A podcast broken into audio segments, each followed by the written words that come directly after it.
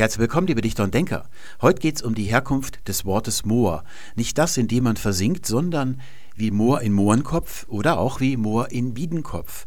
So heißt eine Gemeinde in Hessen, wo alle sieben Jahre ein Volksfest begangen wird. Das wäre das passende Verb, weil sich da die Biedenköpfe alle ihre Freizeitkleidung anziehen und gemeinsam die Grenze dieser Gemeinde ablaufen und nachschaut, so von Grenzstein zu Grenzstein, dass die nicht verschoben worden sind zu Ungunsten von Biedenkopf in den vergangenen sieben Jahren von der Nachbargemeinde.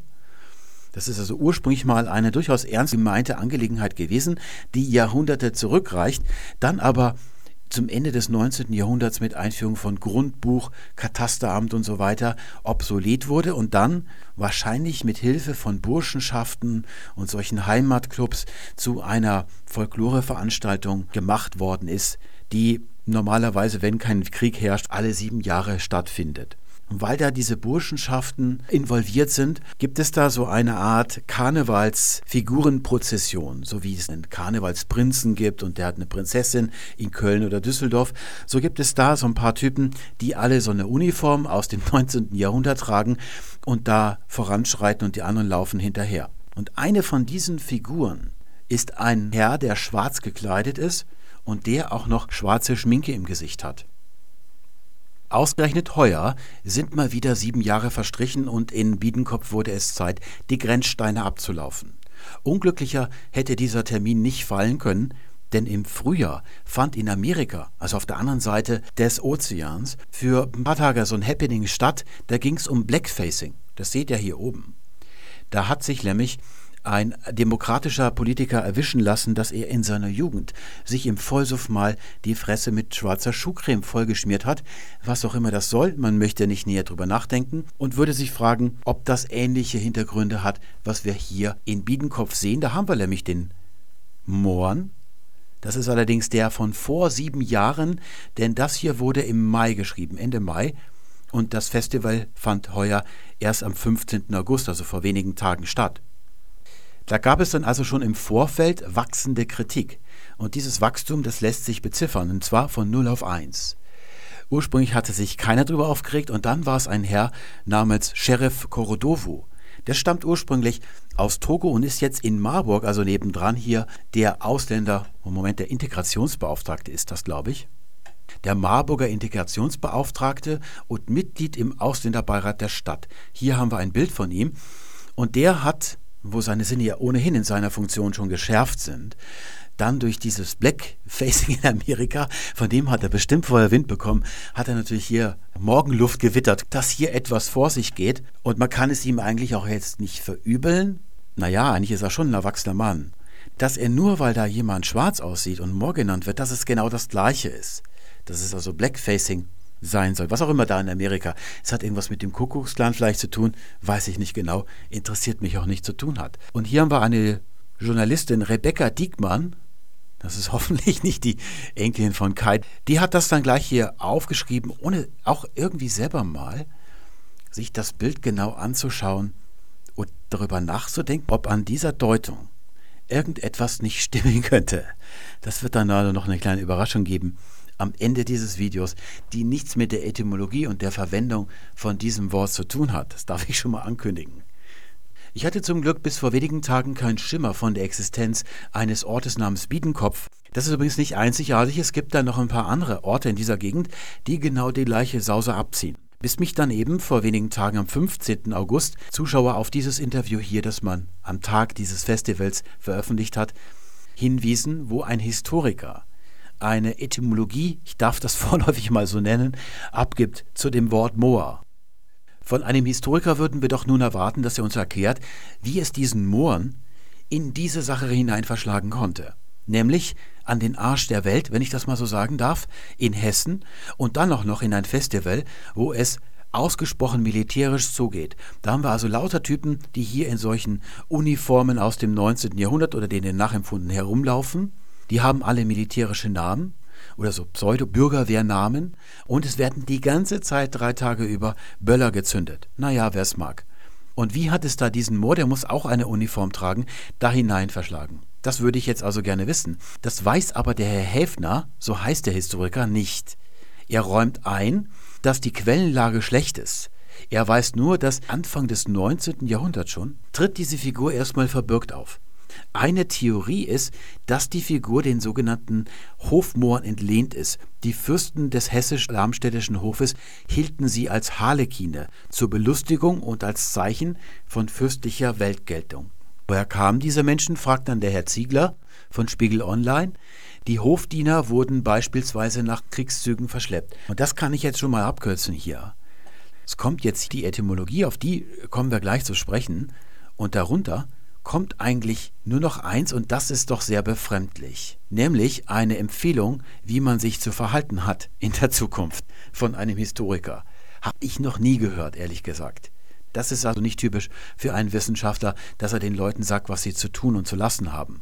Und da dachte ich mir so, schau doch mal nach, was Johannes Heffner als Historiker alles schon so veröffentlicht hat, nämlich nichts, die Promotion wird seine erste Veröffentlichung werden. Da geht es um Kolonialismus in der hessischen Provinz. Er untersucht auch dessen Wirkung bis in die Gegenwart, etwa in Form von Festen und Bräuchen. Feste und Bräuche in der Gegenwart, das passt ja zu Biedenkopf und dem Mohren. Allerdings steht davon in seiner Projektbeschreibung, das ist die von der Dissertation, nix. Da endet die Zeitspanne 1975, also vor einem halben Jahrhundert. Und als Themenkomplexe hier unten da gibt er an Wissenschaft und Bildung, Mission, Politik und Wirtschaft. Also in etwa das gesamte Universum, außer Feste und Bräuche. Ich habe auch aus dem, was er da sagt, an mickriger Quellenlage und den Hypothesen, das ist ja eigentlich nur eine, nicht den Eindruck gewinnen können, dass er sich originär beschäftigt hat mit diesem Fest hier, dass er daran wirklich geforscht hat. Er weiß nicht nur viel weniger als das, was man als kurzen Abriss der Geschichte auf der Webseite von diesem Grenzgang lesen kann. Er bringt auch viel weniger als was in dem Artikel von der Hessenschau steht. Ich habe mal dem Herrn Ziegler eine E-Mail geschickt und ihn gefragt, wie sich dieses Interview überhaupt ergeben konnte, wo doch der Herr Heffner nirgendwo als Experte für diese Sache in Erscheinung tritt. Das kann ja nur ein Privatkontakt gewesen sein. Vielleicht hat sich Herr Ziegler an die Universität Marburg gewandt und dann hat man ihm diesen Mann genannt. Das habe ich ihn also gefragt und ich habe auch eine Antwort auf meine E-Mail bekommen heute. Allerdings hat Herr Ziegler keine einzige von meinen sorgfältig formulierten und durchnummerierten damit man nicht durcheinander kommt, Fragen beantwortet, sondern mir selber Fragen gestellt. Zum Beispiel, was für ein Experte, wer sind Sie, wie sind Sie an meine E-Mail-Adresse gekommen, was ist der Sinn des Lebens. Deswegen werde ich einfach auch nochmal die zweite Frage, die ich ihm ursprünglich gestellt habe, hier wiederholen. Und zwar, warum Herr Ziegler entweder nicht herausgefunden hat oder er seinen Lesern vorenthält, dass Herr Häfner Mitglied bei der Partei Die Linke wohl ist. Ich schließe das nur. Und zwar daraus, dass Herr Heffner mal vor drei Jahren für drei Monate Public Relations Mitarbeiter bei der Linken in Sachsen gewesen ist. Das ist eine Anstellung oder auch ein Praktikum, dass man die Praktikant beim erzbischöflichen Ordinariat. Das setzt eine gewisse Identifikation mit Werten voraus. Das sehen wir nicht nur bei den Werten hier bei Herrn Ziegler, wie am Ende, dass er da so irgendwelche Konsequenzen und Verhaltensmaßnahmen fordert, sondern auch im Sprachgebrauch, wie er zum Beispiel das Wort rassistisch gebraucht. Das ist nicht allgemeinsprachlich, es ist auch nicht fachsprachlich, das ist ideologisch. Er ist außerdem Mitglied der Rosa-Luxemburg-Stiftung. Jede Partei hat ja so eine Stiftung, wie zum Beispiel bei der CSU heißt sie, glaube ich, Ernst-Seidel-Stiftung oder bei der SPD die Thilo-Sarrazin-Stiftung, immer so benannt, nach einem geliebten Mitglied aus den eigenen Reihen. Da ist er Mitglied und daraus schließe ich, dass er wahrscheinlich Mitglied der Partei selbst ist oder ihr zumindest eben in Werten und Sprachgebrauch sehr nahe steht, ihr verbunden ist. Ist das ein Problem? Naja, selbstverständlich. Stellt euch mal vor, der Herr Heffner würde bei seinen ausgiebigen Forschungen an den Festival in Biedenkopf darauf stoßen, dass die ganze Sache überhaupt nichts mit Kolonialismus und Imperialismus, darf ich vielleicht noch dazu dichten, habe ich von Sarah Wagenknecht gelernt, zu tun hat dass man das also verwerfen müsste. Das passiert im Alltag von Forschern jeden Tag. Ich habe das ständig, dass ich Ideen habe, wo ich sage, mein, das klingt aber gut, aber dann wird nichts draus. Zeige ich euch gleich eine. Hatte ich nämlich hier bei der Etymologie von Moor. Was macht man dann, wenn man sich aber so mit den Werten von Kolonialismus, dass das also so eine Idee ist, nach der man die ganze Welt und die ganze Geschichte deutet? Da wird es dann eben sehr schwierig. Das ist also durchaus eine Sache, die den Herrn Häfner kompromittiert als Wissenschaftler. Nicht nur hier als Experte in diesem Interview, sondern auch was seine Doktorarbeit in Marburg angeht. Das spiegelt sich auch in der Auskunft über den Begriff selbst wieder. Da sagt der Häfner, Allein der Begriff Moor hat eine sehr ambivalente Geschichte. Sie reicht bis in die griechische Antike, in der Moros dumm oder einfältig bedeutete. Im deutschen Sprachraum setzte sich der Begriff irgendwann als Sammelbezeichnung für Menschen aus Afrika durch. Spätestens mit der Kolonialzeit wurde er gebraucht, um schwarze Menschen abzuwerten. Diese Dimension haftet ihm bis heute an. Deshalb ist er rassistisch konnotiert, ebenso wie die Darstellung des Mohren in Biedenkopf. Dumm nur, dass der Moor in Biedenkopf das Gegenteil von abgewertet ist. Er ist der große Star. Jeder möchte selbst Moor sein, aber nicht jeder kann Moor sein, wenn das nur alle sieben Jahre stattfindet. Deswegen ist das Höchste, was man als normaler sterblicher Biedenköpfler vom Leben erwarten kann, dass man den Moor wenigstens mal anfassen darf. Das bringt nämlich Glück. Das ist dem Herrn Ziegler selber auch eingefallen. Er bringt das später als Einwand, aber macht nicht mehr draus. Ich habe ihn darauf angesprochen. Er sagt ja, er hat irgendwas gespürt, aber offenkundig ist er dem Gespür nicht gefolgt. Zurück zum Herrn Häfner. Was soll denn nun an dieser Geschichte hier ambivalent sein? Monochromatischer kann eine Geschichte eigentlich kaum ablaufen. Schon die alten Griechen, die haben sich da so ein Wort mit M ausgedacht und dann wird's immer schwärzer. Was die Geschichte freilich ist, ist wirr. Wir haben also hier am Anfang die Griechen. Und da ist jetzt die Frage, soll das eine Etymologie sein oder nur so ein Anklang? Ein Anklang kann es deshalb nicht sein, weil es ja auf der Erde zwei Arten von Menschen gibt. Griechen und Nicht-Griechen. Die Griechen haben den ungeheuerlichen Vorteil, dass sie Griechisch können. Sie wissen also, was Moros im Griechischen bedeutet. Allerdings haben sie kein M-Wort für farbige Afrikaner. Das kennen sie nicht. Sie sind also aus dem Rennen. Und auf der anderen Seite haben wir den Nicht-Griechen die haben alle ein M-Wort oder jedenfalls weite Teile in Europa, wir Deutsche, und zwar schon seit langer Zeit. Das Wort gibt es schon im Frühmittelalter Moor, im Althochdeutschen also. Im Englischen gibt es das Wort oder in Frankreich nebenan, in Italien, in Spanien. Überall da gibt es dieses M-Wort. Dumm nur, dass die meisten Nicht-Griechen kein Griechisch können. Sie können diesen Gleichklang von Moros griechisch dumm und dem M-Wort in ihrer Heimatsprache nicht so richtig genießen. Wäre auch so, wenn das so der Fall wäre, also wie zum Beispiel im Englischen, da gibt es ja durchaus einen Begriff Moron. Und den verwendet man gerne, wenn sich jemand dumm anstellt. Wenn einer eine dumme Frage stellt oder so, dann würde man das verwenden. Das Wort klingt aber nicht exakt oder nicht mal ansatzweise so wie das M-Wort im Englischen, das eher so Moor oder More klingt. Und selbst wenn es das bedeuten würde, nur wenn ihr den Namen Johnny Depp hört, denkt ihr ja nicht gleich, dass Johnny ein Depp ist. Darauf kommt man nur, wenn man mal das normale Sprechen verlässt und nachsinnt über Sprache. Das ist aber was anderes als normales Sprechen. Das lässt sich hier also nicht als sinnlicher Anklang verkaufen. Und wenn es dann irgendwie ein Argument sein soll, das ist ja hier gesagt, dann muss es sich um eine Etymologie handeln. Und die ist selbstverständlich falsch.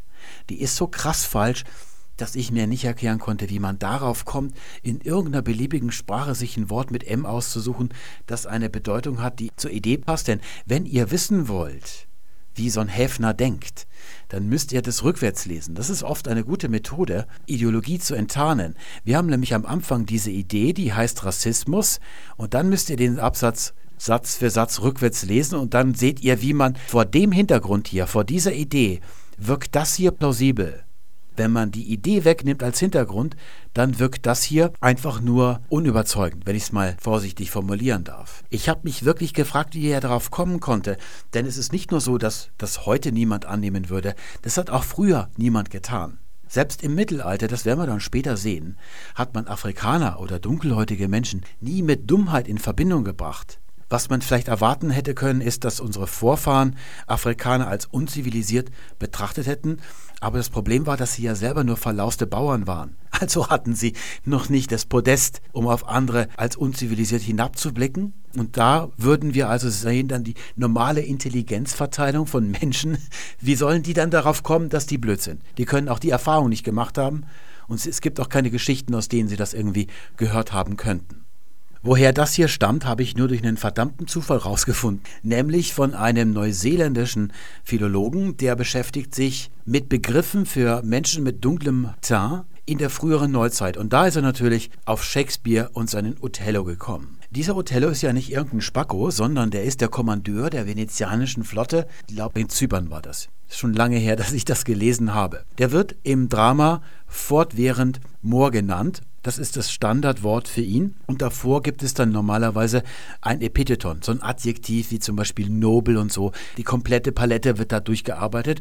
Und in einer Situation wird er mal von einer Frau namens Emilia Dahl genannt. Dahl Moore. Das ist so ein bisschen so, als wenn man heute zu jemandem sagen würde, you jackass, wenn der in einer Situation sich dumm anstellt oder was Dummes sagt oder so, eine dumme Annahme macht, wie man bei uns auch sagt, du Idiot, du Depp oder sowas. Damit meint man ja nicht, das versteht der andere auch richtig, dass man denkt, dass der insgesamt in seinem vom ersten bis zum letzten Tag seiner Existenz ein Depp ist. Oder noch darüber hinaus, wenn das hier vor Mur steht, dass alle Afrikaner Idioten wären das wirklich daraus abzuleiten, ist sowas von tollkühn. Das ist natürlich von einem Promovenden wie dem Herrn Häfner zu erwarten, dass er diese Quellen selbst aufspürt und sich das genau anschaut und guckt, ob das Unsinn ist oder nicht. Und jetzt kommt der nächste Schritt, der so ungeheuerlich ist, dass ich verstehe, dass er Herrn Ziegler bei der normalen Geschwindigkeit, in der so ein Interview abläuft und geredet wird, durch die Lappen gegangen ist. Herr Häfner behauptet nun, dass dieser Begriff selbst, also Moros Dum, ich wiederhole doch mal. Begriff Mor, Geschichte, die beginnt bei griechischer Antike Morostum. Und dann heißt es der Begriff. Das kann nur das hier sein. Irgendwie im Deutschen auftaucht. Details sind ja nicht so wichtig im Leben, hat er das einfach mal weggelassen. Und zwar als die Bezeichnung schlechthin für Afrikaner. Wow, das ist wirklich ungeheuerlich. Ich musste das selber ein paar Mal lesen, bis ich mir dessen wirklich voll gewahr wurde. Nehmen wir es trotzdem mal an. Die Deutschen entlehnen also Moros aus dem Griechischen, dann wüssten sie augenblicklich nicht mehr, dass das Wort dort dumm bedeutet hat, wenn sie es für Afrikaner benutzen. Das wäre dann so wie mit dem Heidengeld. Heidengeld ist Geld, das man nur mit der Verschlagenheit eines Juden zusammenraffen kann. Ich habe das mal so auf die Schnelle nachgedichtet, wie das ersonnen worden ist im 19. Jahrhundert. Das hat eure Urgroßvater auch noch ganz prima verstanden. Der wusste genau, wer dieser Heide in dem Geld ist oder in der Angst, bei der Heidenangst. Habt ihr euch bestimmt auch mal gefragt, das ist eine Angst, wie man sie als Germane oder auch als Christ gar nicht empfinden kann, als Jude allerdings schon. So hat man sich das im 19. Jahrhundert ausgedacht. Und das hat auch ganz prima so als Beleidigung, die immer wieder benutzt wurde, funktioniert. Und mit dem Zweiten Weltkrieg hat man das dann, naja, da wurden dann Kinder geboren nach dem Krieg, die da nicht mehr mit dieser Lehre aufgewachsen sind. Und für die war das dann ein verhülltes Wort wie die Himbeere. Wisst ihr auch nicht, was das Him bedeutet. So wäre es gewesen, wenn es nicht nicht so gewesen wäre. Er meint allerdings tatsächlich, dass die Deutschen am Anfang wussten, dass es Idiot bedeutet und ganz vorsichtig und mit großem Spaß die Afrikaner, wo sie noch nie einen gesehen haben. Wir reden hier vom Frühmittelalter, vom 9., 10. Jahrhundert, das also weitergetragen wurde über ein Jahrtausend lang bis in die Neuzeit, dass Afrikaner Idioten sind. Und jetzt, nämlich, soll dieser Ausdruck schwarze Menschen, die ja nur eine Teilmenge von denen hier sind, und jetzt soll in der Neuzeit dieser Ausdruck gebraucht werden, um schwarze Menschen abzuwerten. Das hat ganz plausibel im Kopf von Herrn Häfner geklungen. In unserem tut es das nicht. Und der Satz hier in der Mitte, diese mittelalterliche Vorkolonialzeit, das ist einfach eine Konjunktur. Das hat er sich selbst ausgedacht. Wie man im Mittelalter über Afrikaner und Mohren dachte, verrät uns Bartholomäus Anglicus. Der lebte im 13. Jahrhundert in Magdeburg, stammte aber ursprünglich aus England. Und er schrieb die erste Naturkunde oder die erste Wikipedia des Mittelalters. Da geht es also um alles, was es wirklich draußen gibt in der Welt, was man auch anfassen kann. Also zunächst einmal erklärt er, welche Wesen es auf der Welt gibt. Menschen, Tiere, Pflanzen, Engel natürlich. Welche Körperteile haben die? Warum kriegen die Zahnschmerzen? Vornehmlich die Menschen. Und warum gibt es Menschen mit hellerer und welcher mit dunkler Hautfarbe? Natürlich erklärt er auch, welche Länder es auf der Welt gibt. Die werden alle eines nach dem anderen abgearbeitet. Das ist für uns auch ganz nützlich. Und da wollen wir uns jetzt mal anschauen, was der so geschrieben hat. Und zwar zunächst mal die englische Übersetzung. Die ist allerdings zeitgenössisch, das heißt, wir haben hier Mittelenglisch vor uns. Er schreibt über die Hautfarben des Menschen, die Kälte ist die Mutter der Weiße und der Blässe, so wie die Hitze die Mutter der Röte und der Schwärze ist. Und deshalb werden geboren in heißen Ländern schwarze Menschen, wohlgemerkt Menschen, nicht Männer, und braune, wie zum Beispiel unter den Mooren. In kalten Ländern werden weiße Menschen geboren. Und hier noch das lateinische Original in der Faximilierung der Bayerischen Staatsbibliothek. Die haben eine von mehreren Handschriften davon. Da haben wir also die Kälte gehabt, das ist hier Frigiditas. Mater, schon gleich die erste Abkürzung, est albeditas.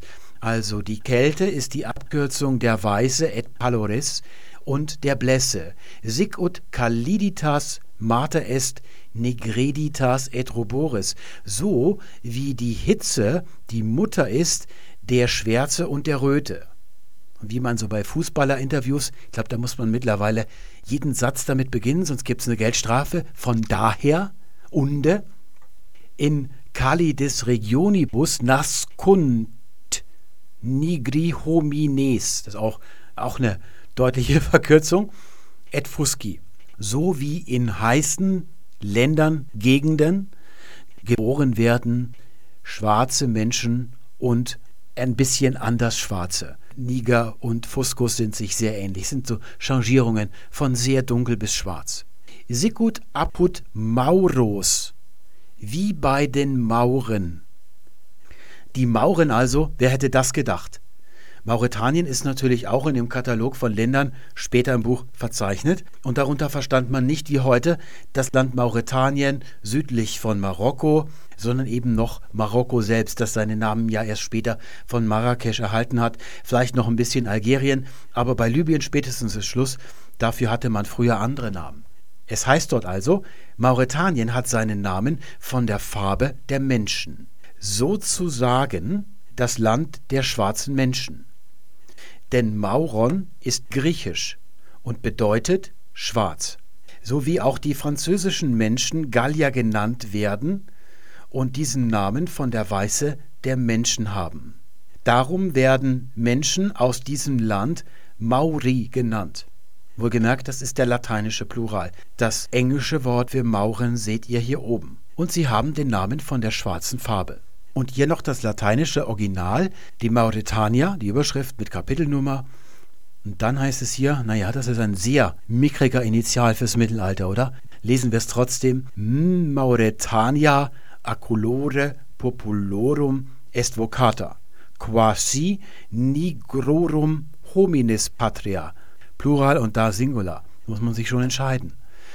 Greki, das ist ein G, enem nigrum mauron vocant, sic enem Gallia acandore populi sunt dicti, ita mauri an nigro colore nomine sunt sortiti. Mauretanien ist benannt nach der Farbe seiner Völker, sozusagen die Heimat des schwarzen Menschen oder der schwarzen Menschen, je nachdem. Die Griechen nämlich nennen den schwarzen Nigrum Mauron. Und da verlangt eben, wie im Deutschen bei nennen, Vokare im Lateinischen, den doppelten Akkusativ. Deswegen steht jetzt hier von Mauros im Nominativ griechisch die Akkusativform. Deshalb ist da dieses N reingeraten, das hier ja so ein bisschen unmotiviert oder gar falsch aussieht. Die Griechen nennen nämlich den Schwarzen einen Mauren. Sicut enim Galli, also so wie die Gallier von der Helligkeit Candore Populi benannt sind. So sind die Mauren von der schwarzen Farbe ja zu ihrem Namen geraten. Ihr kennt ja Sors Sortis, das ist also wie ein Los, das ist also ein Lottogewinn für die Mauren, dass sie da nach der schwarzen Farbe benannt sind. Ordnen wir mal schön ordentlich an, welche Erkenntnisse wir da jetzt aufgelesen haben. Es gibt heute ein Wort Moor noch im Deutschen, das nicht mehr wirklich gebräuchlich ist. So ähnlich ist es auch im Englischen, da sieht das Wort heute so aus. Das Wort ist im Deutschen schon seit sehr langer Zeit, ich habe Althochdeutsch gesagt, da sah es so aus. Und nun hatte Herr Häfner gesagt, es hätte was mit Moros im Griechischen zu tun, dumm. Das kann aber nicht sein, denn das Einzige, was wir wirklich ganz sicher wissen, was so die tiefen Etymologie angeht, ist, dass es von lateinisch Maurus übernommen worden ist. Wir finden das Wort auch, und darüber ist es wohl gelangt, nimm mal hier Französisch, das ist Altfranzösisch, Maur, auch Moor. So ist das auch in äh, Italienisch und im Spanischen. Da lautet die Form so. In all diesen Sprachen gibt es das M-Wort nämlich. Und da sehen wir deutlich, dass aus dem Au im Lateinischen in den romanischen Sprachen dieses O wird. Das ist so, wie ich schreibe das gerade mal hin. im Lateinischen laudare, aber dann im Italienischen lodare. Da wird aus dem Diphthong also dieser Monophthong. Und genau das sehen wir hier.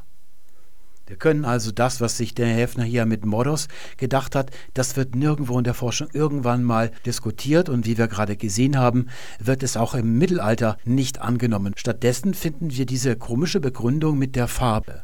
Auf den ersten Blick hätte ich jetzt vielleicht gesagt, so als moderner Etymologe, dass die Leute im Mittelalter Zugang zu Quellen hatten aus der Antike, wo irgendwas aus dem Griechischen kolportiert ist. Ich glaube aber nach gründlichem Nachdenken, dass es umgekehrt ist. Ich glaube Folgendes dass nämlich im Mittelalter dieses Wort hier, und das glaube ich nicht nur, wie ich gerade sagte, ich weiß es, man kann es an Belegen sehen, ihr könnt gerne auch mal den Eintrag beim Grimmschen Wörterbuch lesen, da stehen diese Sachen drin. Moor wurde natürlich gebraucht für farbige Menschen, das kam eben von Maurus Mauretania her. Und weil man die sich dunkel vorgestellt hat oder weil die dunkel wirklich aussahen, hat man dieses Wort für alles verwendet, was irgendwie dunkel ist. Das waren zunächst mal Menschen, so wie man zum Beispiel auch im Ruhrgebiet sagte, wenn einer ein Missgeschick mit dem Kohlenofen früher hatte, da hat man gesagt, da ist ein Moor, oder wenn einer vom Bergbau zurückkam. Der kam auch als Moor zurück. Das war natürlich jetzt kein Standardausdruck für Leute, die sich dreckig gemacht haben, aber bei Gelegenheit konnte man das sagen. Und auch schon früh ganz weit ins Mittelalter zurückgreifen, dann für Sachen wie zum Beispiel Tiere, die einen schwarzen Kopf haben. Es gibt so eine Moorschnecke irgendwann im Mittelalter. Oder das Moorkraut, hatte ich das vorhin genannt? Das ist der echte Schwarzkümmel. Der heißt so, weil er aus vielen schwarzen kleinen Kügelchen besteht, wie schwarze Köpfchen. Das Wort Moor bedeutet also schwarz und dunkel. Und deswegen kann natürlich auch in einzelnen Fällen so ein Begriff wie Moorland entstehen, das Land der schwarzhäutigen Menschen.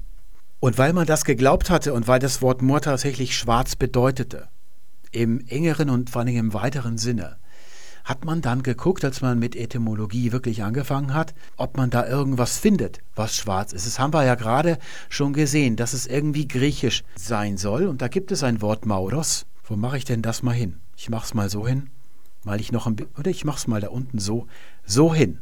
Wenn man das im Wörterbuch nachschlägt, wird man verwiesen auf eine andere Art, wie das geschrieben werden kann. Und zwar so. Da seht ihr, hat sich nur was am Akzent verändert. Da musste was gedeichselt werden, da musste was passend gemacht werden, damit das zu dem hier dazu passt. Und auch das hier, das ist nur ein Verweis.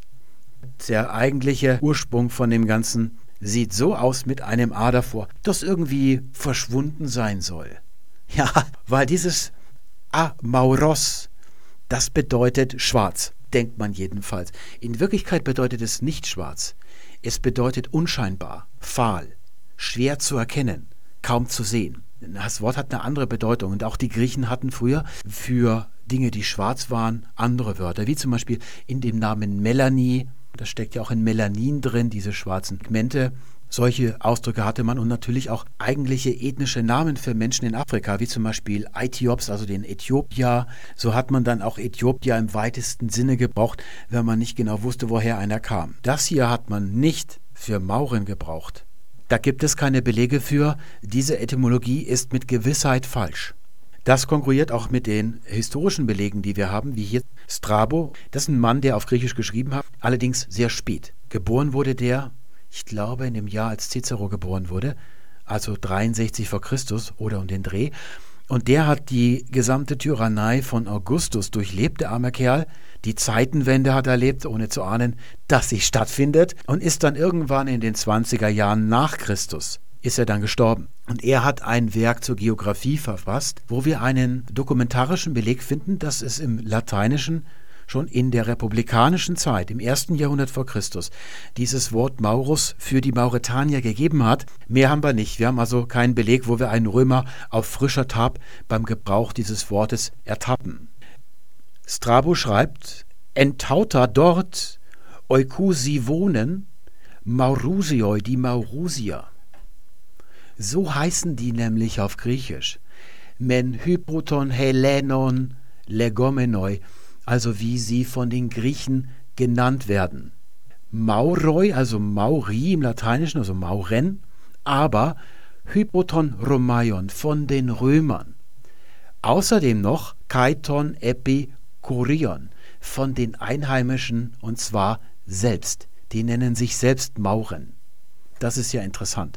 Und außerdem die zu 99,9 Prozent wahrscheinliche Etymologie dieses Wortes, dass es sich um irgendwas handelt, wie zum Beispiel Berbersprache oder so. Die Römer haben das aufgeschnappt, ein bisschen noch verhunzt und das ist dann das Wort für diese Leute geworden. Es wird noch gesagt, was das denn für ein Volk ist, diese Einheimischen. Libikon Ethnos, also ein libysches Volk, Megakai Eudaimon, also groß und prosperierend. Antiportmon te Iberia. Auf der anderen Seite anti entlegen von dieser Wasserstraße, Straße von Gibraltar, gegenüber von der Iberischen Insel. Also auf der anderen Seite der Meeresenge Portmos bei den Säulen des Herakles. Das habt ihr schon mal gehört. So nannte man früher in der Antike die Meeresenge von Gibraltar. Maurus kommt also wahrscheinlich irgendwo aus Nordafrika und einer seiner Sprachen selbst. Es gibt keine vernünftige Anknüpfung innerhalb des Indogermanischen. Das gilt auch für eine andere Etymologie, die ich, als ich nur dran dachte, dachte, das könnte doch was sein, weil ich das schon häufiger erlebt habe, gerade auch mit Afrika. Das wäre griechisch Moros mit kurzem O allerdings. Und das ist ins Lateinische entlehnt und hat dann meistens dort ein langes O. Ist übrigens auch ein Femininum. Ist nämlich der Name eines Baumes. Wenn man da ein Neutrum draus macht, Morum, hat man die Frucht, wie beim Apfel ja auch. Das wäre dann die Maulbeere. Die gibt es nämlich auch im Deutschen in mannigfachen Kontinuanten, wie zum Beispiel die Morelle. Habt ihr schon mal Waffeln mit Sahne und Schattenmorellen gegessen? Da wird das häufig serviert. Es sind also so Kirschen. In anderen Gefilden wie Österreich gibt es Marillen und sowas. Das geht dann eher so Richtung Aprikosen. Da gibt es also eine ganze Reihe von Lautungen für diese Formen. Und das kommt daher. Es hätte sein können, dass man Früchte importiert hat. Solche Sachen habe ich nämlich schon häufig erlebt. Und dann wird das zum Namen dieser Region. So wie das Piemont nach der Piemont-Kirsche benannt ist. Leider aber gibt es keine Berichte historisch, die uns das irgendwie nahelegen würden, dass das wirklich der Fall war, sodass wir das auch aufgeben müssen. Das macht aber überhaupt nichts. Ich habe nämlich was viel Besseres zum Abschluss für euch und das kommt aus Biedenkopf. Wir haben ja vorhin gesehen, dieses historische Modell, wenn ich das mal so nennen darf, von Herrn Heffner, wie der Moor von Afrika nach Biedenkopf gelangt sein könnte nämlich als Gefangener eines Kolonialkrieges mit einem kurzen Zwischenspiel als Hofnarr am Königshof in Wiesbaden. Und dann ist er irgendwie, also das bleibt uns der Herr Häfner schuldig im Detail, wie er dann abgeschoben worden ist nach Biedenkopf und in die anderen Orte. Etwas weniger Verrücktes habe ich bei der Hessenschau gelesen. Da war es der Einsatz des schwarzen Mannes, also als Buhmann. Wer hat Angst vor dem schwarzen Mann? Kennt ihr aus der Kindheit, oder? Und das ist der Teufel. Den hat man sich früher dunkelhäutig vorgestellt, denn ihr habt ja vorhin gehört bei Bartholomäus, wo diese dunkle Hautfarbe herrührt, wenn man in einem heißen Land lebt. Und das tut der Teufel ja, nur halt nicht im Süden, sondern unter der Erde in der Hölle. Und deswegen ist er von innen so durchgebrutzelt. Das war ja das Irre bei Bartholomäus, dass das nicht irgendeine Ideologie von biblischen Stämmen oder dann aus der zweiten Hälfte des 19. Jahrhunderts so Rassen sind, sondern das ist wirklich Evolutionsbiologie. Es ist eine Anpassung an die Umweltbedingungen. Wissenschaftler arbeiten immer empirisch und nicht rational. Das heißt also, sie schauen sich die Dinge, die sie erforschen wollen, an, wie sie wirklich sind. Sieht denn dieser Mann hier aus wie ein Kriegsgefangener? Der hat doch hier so eine Uniform mit goldenem Gekröse dran, der sieht eher aus wie der Supervisor von Othello. Also ein richtiger Ehrenmann, der ist einer untergleichen. Wir haben vorhin gesehen, dass das Wort Moor eigentlich so eine Art Farbadjektiv ist oder ein Vorderglied von Komposita, wie eben zum Beispiel das Moorkraut. Und ich habe mir jetzt einfach mal ein paar Bilder angeschaut. Lang hat das wirklich nicht gedauert. Hier haben wir eine Postkarte aus dem Jahr 1900. Da gab es auch so einen Grenzgang. Hier sehen wir die Gemeinde von Biberach versammelt. Und da sehen wir den Moor. Der ist beschriftet. Der steht da. Moor und Wettläufer. So heißen nämlich die beiden Typen, die links und rechts mit im Mitlaufen. Darüber haben wir hier den Männeroberst und den Burschenoberst. Das sind also diese, diese Burschenschaften und so. Das sieht also hier so ein bisschen wie Militär, wie Bürgerwehr auf. Da oben haben wir da diese Burg. Und dann haben wir hier den Burschenhauptmann. Und da haben wir einen Sapeur. Ein Sapeur von französisch Sapeur mit einfachem P, Steinhauer, das ist ja interessant. Wir haben also Grenzsteine und was weiß ich und wir haben Steinhauer, war ein Belagerungspionier, ist also auch was Militärisches oder Truppenhandwerker. ursprünglich betraut mit dem Bau von Sappen. Das sind Lauf- und Annäherungsgräben vor feindlichen Stellungen und Festungen, prädestinierte sie ihr handwerkliches Können auch für das Fällen von Bäumen, die Beseitigung von Hindernissen, Beschaffung von Schanzpfählen und bei Biwak und Lagerbau. Und das sieht dann so aus auf einer alten Postkarte. Da haben wir hier vorne die beiden Sapeure mit ihrer Hacke. Und dahinter, da haben wir drei Herren, die tragen eine verdächtig schwarze Uniform. So bin ich auf die gekommen. Ich habe mich nämlich, als ich dieses Wort Sapeur gehört habe, irgendwie erinnert, dass ich als Kind mal ein Spiel namens Stratego gespielt habe. Und da gibt es auch so was ähnliches und es nannte sich Mineure. Da sehen wir hier, der Feldmineurdienst. Bei Stratego haben aber, glaube ich, wenn ich mich recht erinnere, diese Mineure Minen entschärft. Und damit hat ihre eigentliche historische Arbeit nichts zu tun. Sie waren wie die Sapeure Pioniersoldaten, und sie gruben Stollen, und zwar unter der Mauer der feindlichen Festung hindurch, sodass man dann von innen die Tür aufmachen konnte oder die anderen sind hinterhergekrabbelt.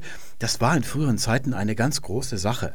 Ich erinnere mich zum Beispiel La Bataille de Château Gaillard in Frankreich, da wurde so eine Burg richtig eingenommen, indem man so einen Gang oder so eine Öffnung gegraben hatte.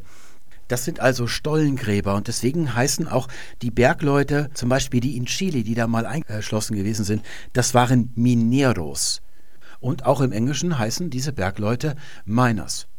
Und als dann das Schießpulver erfunden wurde, hat man die Taktik geändert. Da hat man nämlich unter der Mauer in dem Stollen eine Explosion ausgelöst und dann ist die ganze Mauer zusammengekracht.